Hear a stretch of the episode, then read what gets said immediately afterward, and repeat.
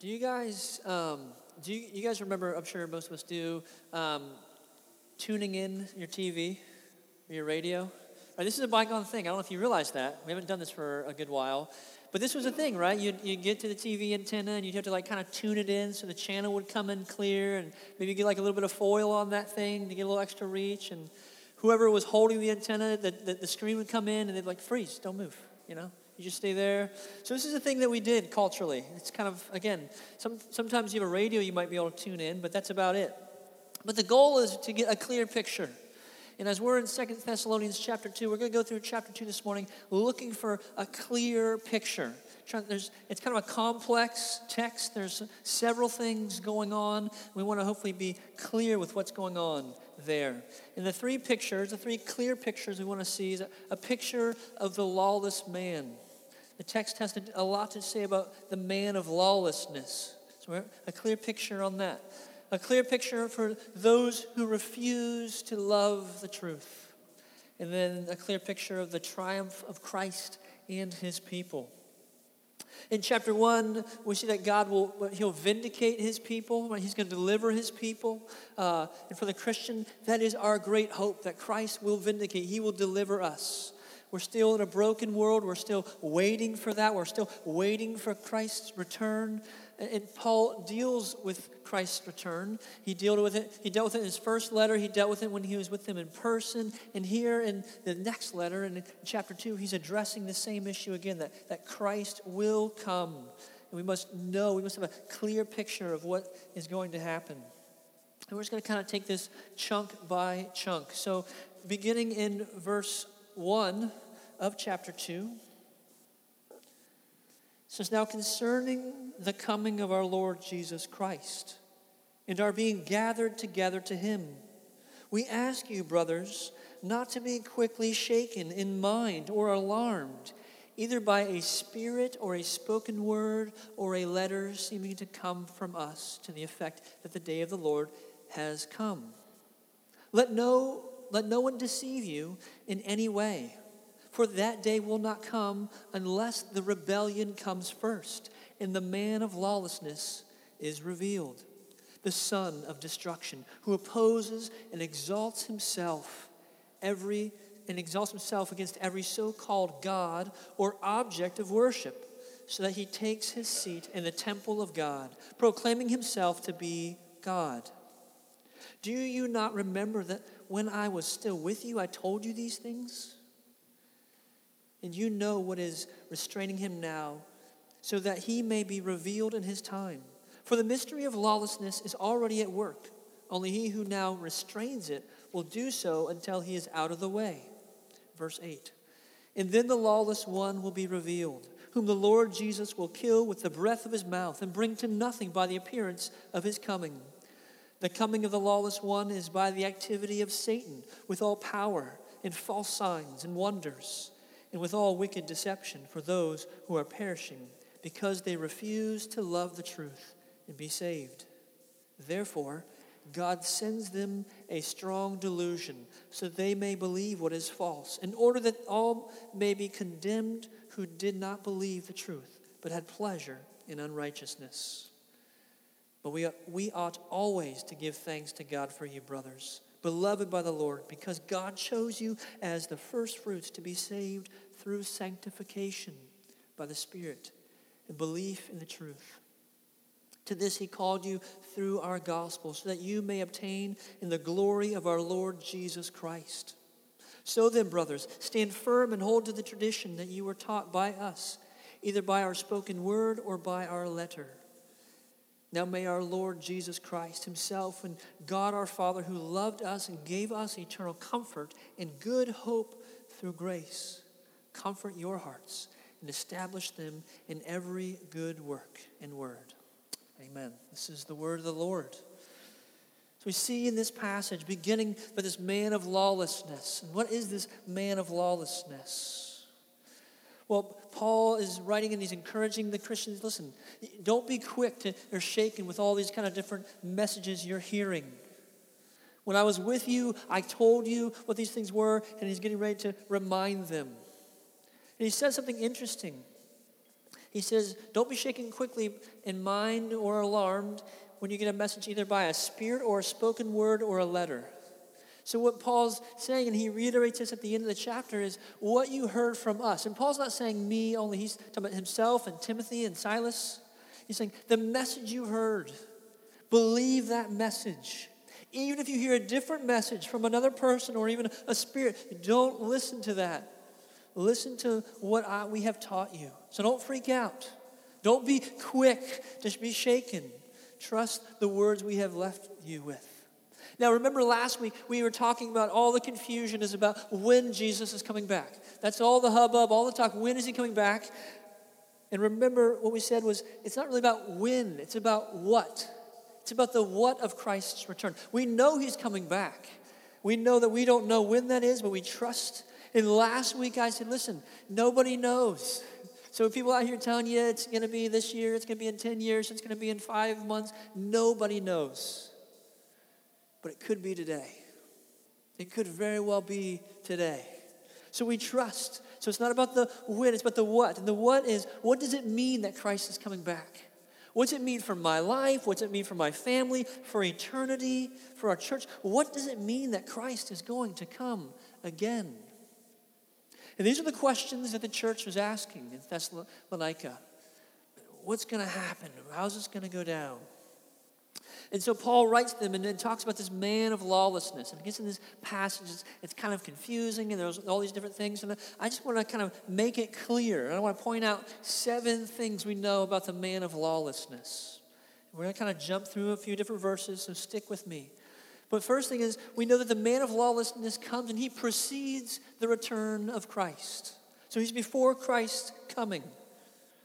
We know that that's verse 3. And also, verse 3, the second thing, he is the son of destruction. He's given the title Son of Destruction. The other thing we, we see in verse 4 is that he's opposing all gods. Verse 4 Who opposes and exalts himself against every so called God or object of worship. Takes his seat in the temple of God. Now, there's a lot of things in this text that, as Christians, we're missing some of the context. We weren't there when Paul was talking to the church, so we don't know when he says, Didn't I share this with you? We don't know what he shared. And so we're kind of missing that, and we feel that, right? So there's some gaps here for us. And so there's a few areas where we can make some guesses. We can say, ah, This is what I think, but we really have to be honest and say, We just don't know. We just don't know. So we know that he's going to oppose all gods and everything that's worshiped, every object of worship. So when this man of lawlessness comes, he is not going to be someone who gives you the option to worship what you, whatever you want. He is going to demand worship of himself. See, the thing about the world right now is it's kind of free reign. You want to worship Jesus, worship. You want to worship Muhammad, whatever you want to worship, YouTube, whatever you want to do, your money, your job, just worship it. That's fine. The man of lawlessness, he's not going to be that way. He's going to demand worship from everything, every person. And then he's going to take a seat in the temple of God, proclaiming himself to be God. Now, again, this is a, a, a, section where we're like, we don't really know. Some people think that that's a literal, going to be a literal temple rebuilt in Jerusalem. He's going to go into Jerusalem and sit in that temple. Some people think it's um, meaning that he's going to take a seat in some kind of more metaphorical throne in the world, kind of have supremacy in the world. We don't know, but he is clearly declaring himself to be God, right? So that's he's opposing all other gods. The, the fourth thing we see, we see this in verses six and seven, he's currently being restrained. He's being restrained. And this is another section where we say we don't know by who. We don't know who's restraining, if it's an angel or if it's angels, it's the Holy Spirit. But he's being restrained at this moment currently, presently, right now. And there will be a time when he is revealed. The, the fifth thing we see in verse 9, he's acting as an agent of Satan. Right, so this isn't like kind of an offshoot of Satan. He's not rebelling. This is within Satan's working for the end times and how he's going to deceive the nations. Again, he's a son of destruction, acting as an agent of Satan. We see this again. He has power, has all power for false signs and wonders. Now, this is where this isn't like the, the false signs are in themselves false, like it's just a, a mirage or something. These are actual signs. These are actual. Um, we would, we would say, like, if God's doing these things, these are miracles, but they aren't miracles because they're not from the Lord. But these are false signs from Satan with power, power to deceive and bringing wonders. So Paul's thinking of the church and they're, they're, they're trying to figure out when is Christ coming. And, and he's like, listen, when he comes, there's going to be signs. There's going to be messages. People are going to be, they'll be like, listen, no, I saw this thing happen. I saw this, this, this crazy thing happen. You're going to hear that kind of language. Lots of deception, lots of wonder, real things. Then the, the seventh thing we see is he brings the wicked d- deception. He deceives those who are perishing in verse 10.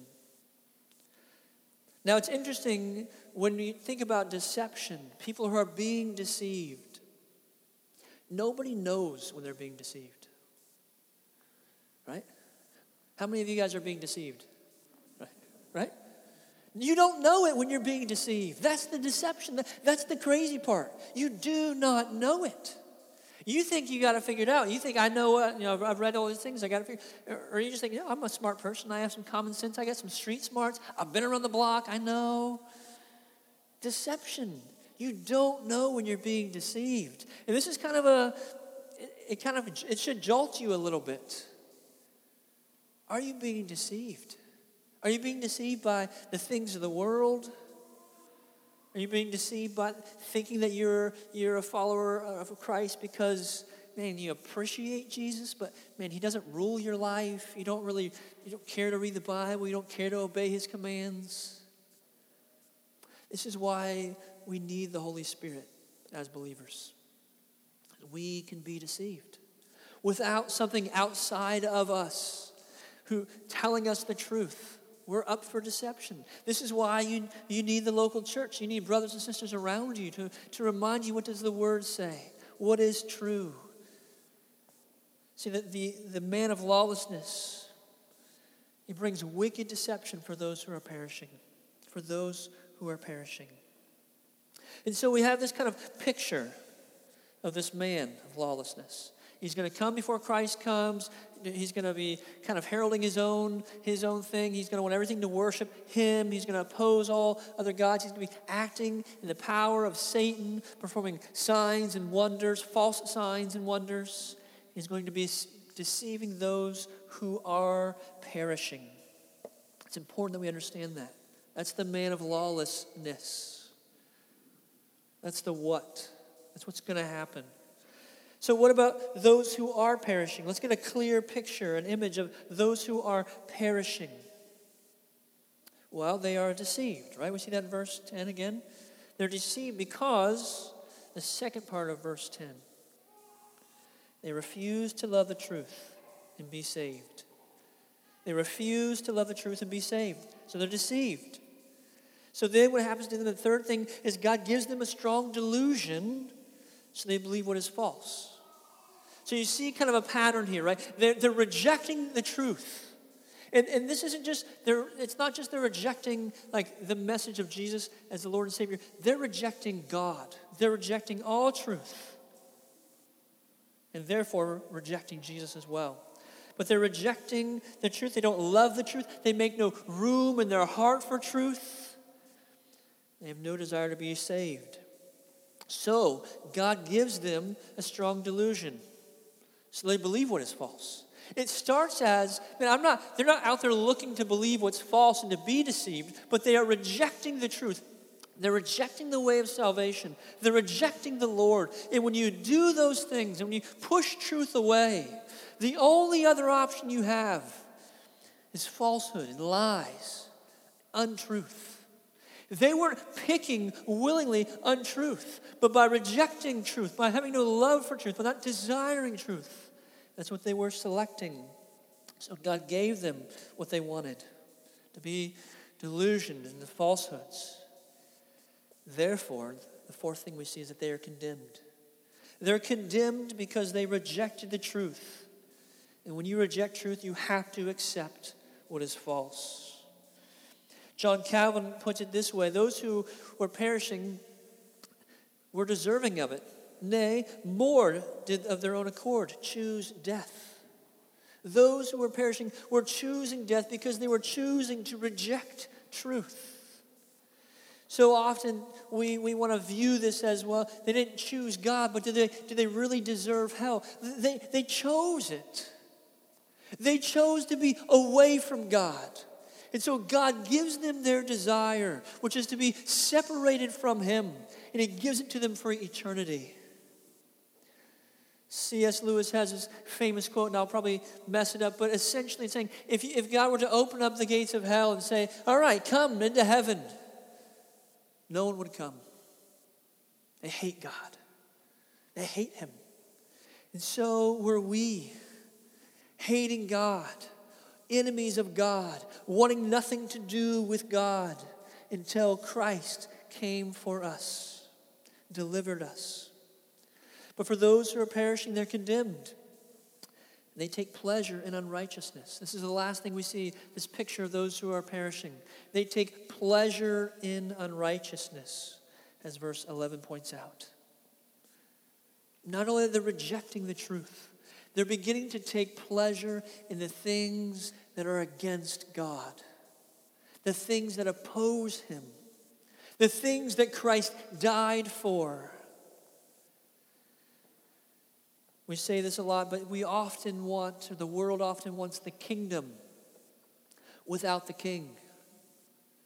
They want all the good things that God can give them happiness, satisfaction, meaning, purpose, security, good things.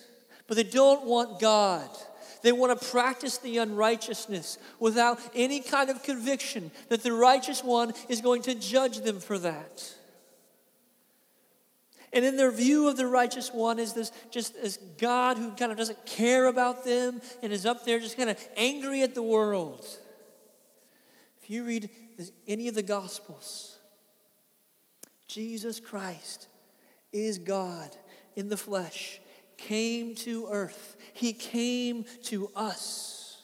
How dare anyone level a charge against God that he is unloving or unkind when he had no need, he had no uh, nothing compelling him. He chose to come to us. We don't deserve that. He didn't do that to kind of kind of even out the scales. He came to us showing love, showing mercy, showing grace, offering salvation. They took pleasure in unrighteousness. They took pleasure in rebelling against God. So they are perishing. They are a perishing people, those who reject the truth, who have no love for truth and to be saved. So we see the man of lawlessness and his deception. We see those who are perishing, who have rejected Christ, and now, are, and now fall under this this lie and deception of the world and are given over to their desires.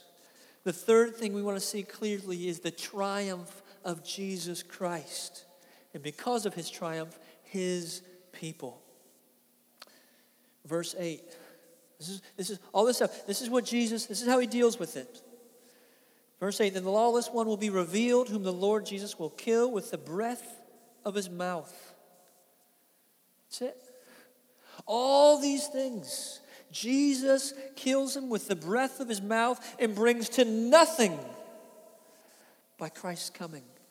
All the work, all the things, all the deception, all the power. I mean, as Christians, if we live to see this day, there will be trembling in our hearts for this being, this man of lawlessness who comes in and, and, just kind of has full reign over the earth and sets himself up as God.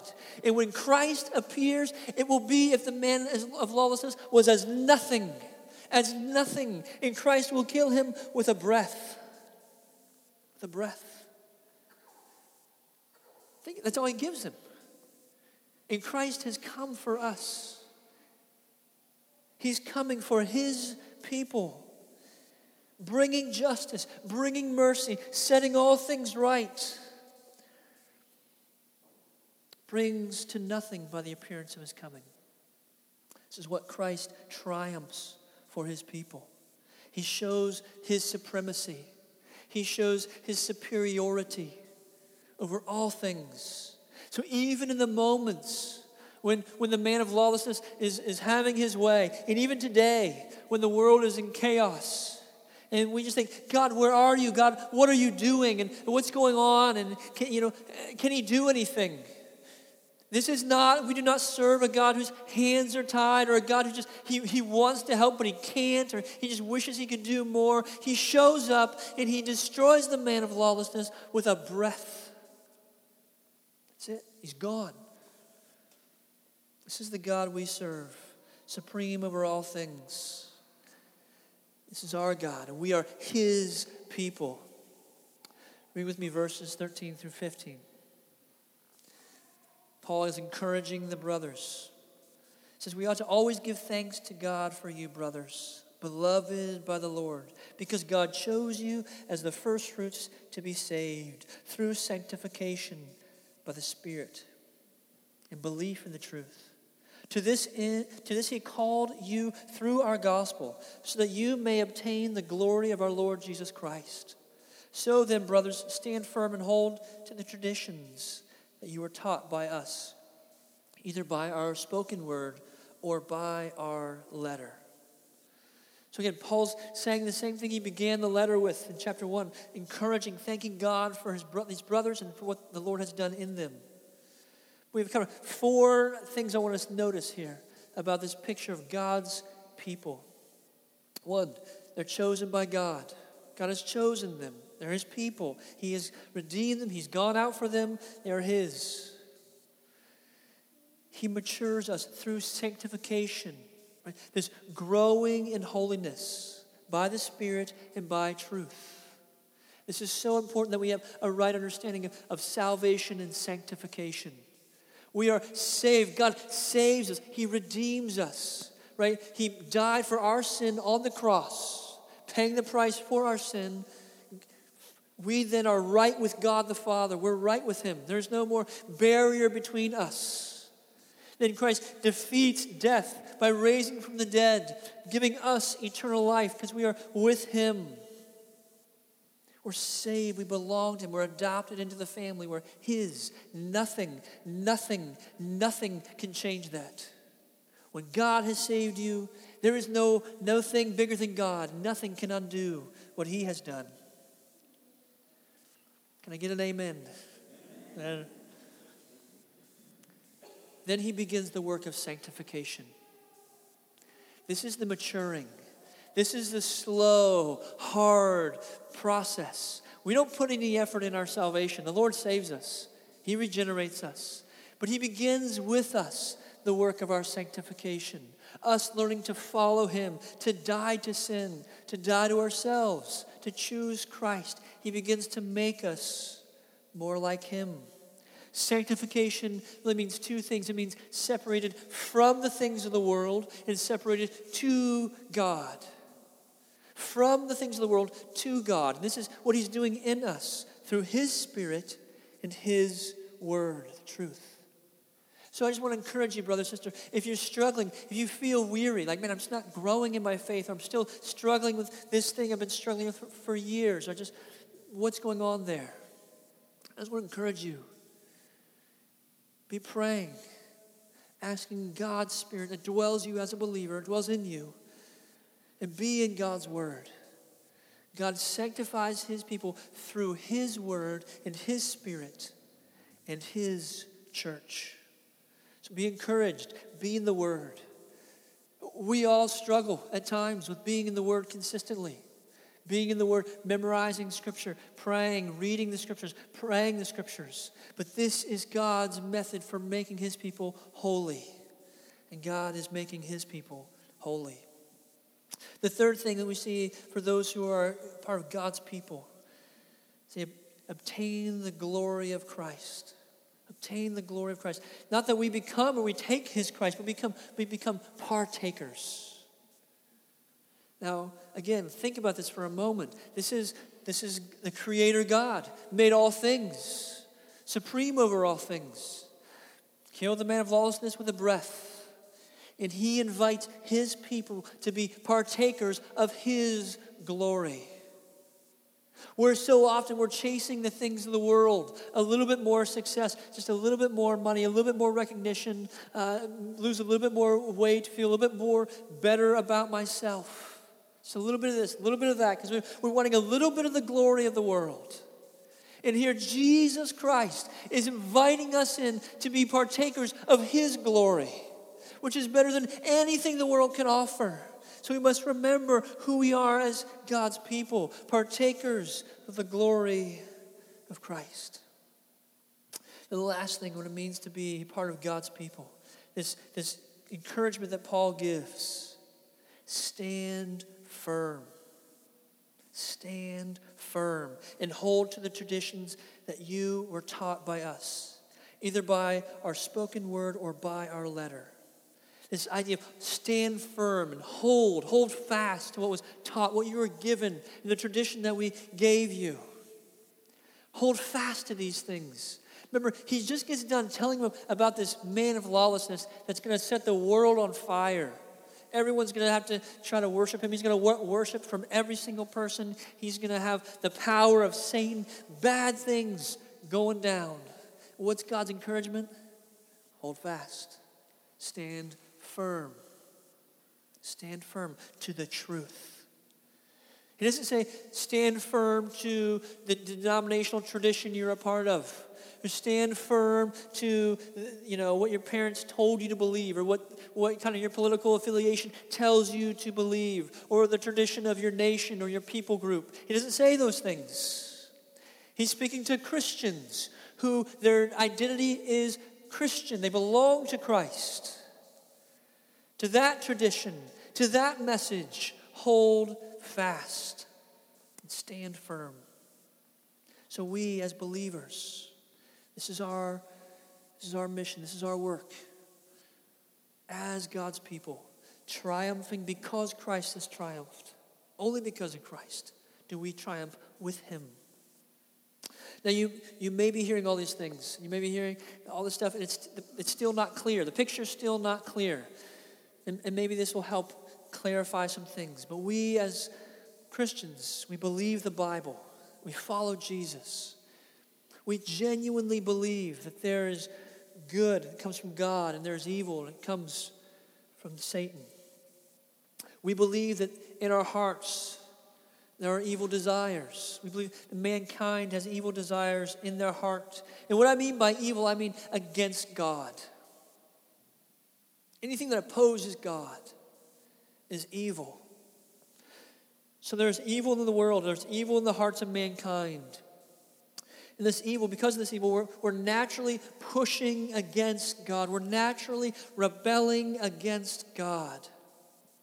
And if we stay in our rebellion, if we stay kind of against God, and we might not even think we're being that rebellious, but the, the patterns of our life, the motives of our heart, are against God, then you're against God. If you stay in that place against the Lord, and He will allow that you will be separated from God for eternity. For eternity, eternity. And you will suffer the punishment for your rebellion, and that is eternity in hell. But God did not leave us hopeless. He provided a Savior, Jesus Christ, for us. For those who desire to be saved, for those who want to stop rebelling against God, who are sick and tired of their sin, who feel the weight of their sin, who desire to live and not be a slave to sin, there is salvation. There is hope. We're called to turn from our sin to acknowledge it, repent, turn from our sin, and follow Jesus. Following him literally means to follow him. He's given us his word. We, we, strive to obey it. He's told us how to live. We seek to live that way. And to enjoy and to know the love and the mercy of Jesus Christ. See, God's wrath and God's judgment, these aren't God's these aren't God's prominent attributes. These aren't the attributes he loves to display most. But because he is loving and because he is truth, he will and he must display wrath and judgment.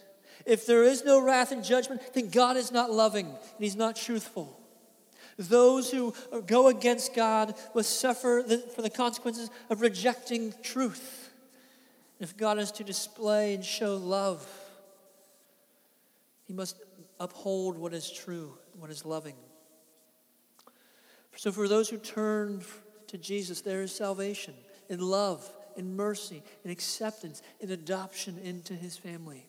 If they follow Jesus, they will be saved.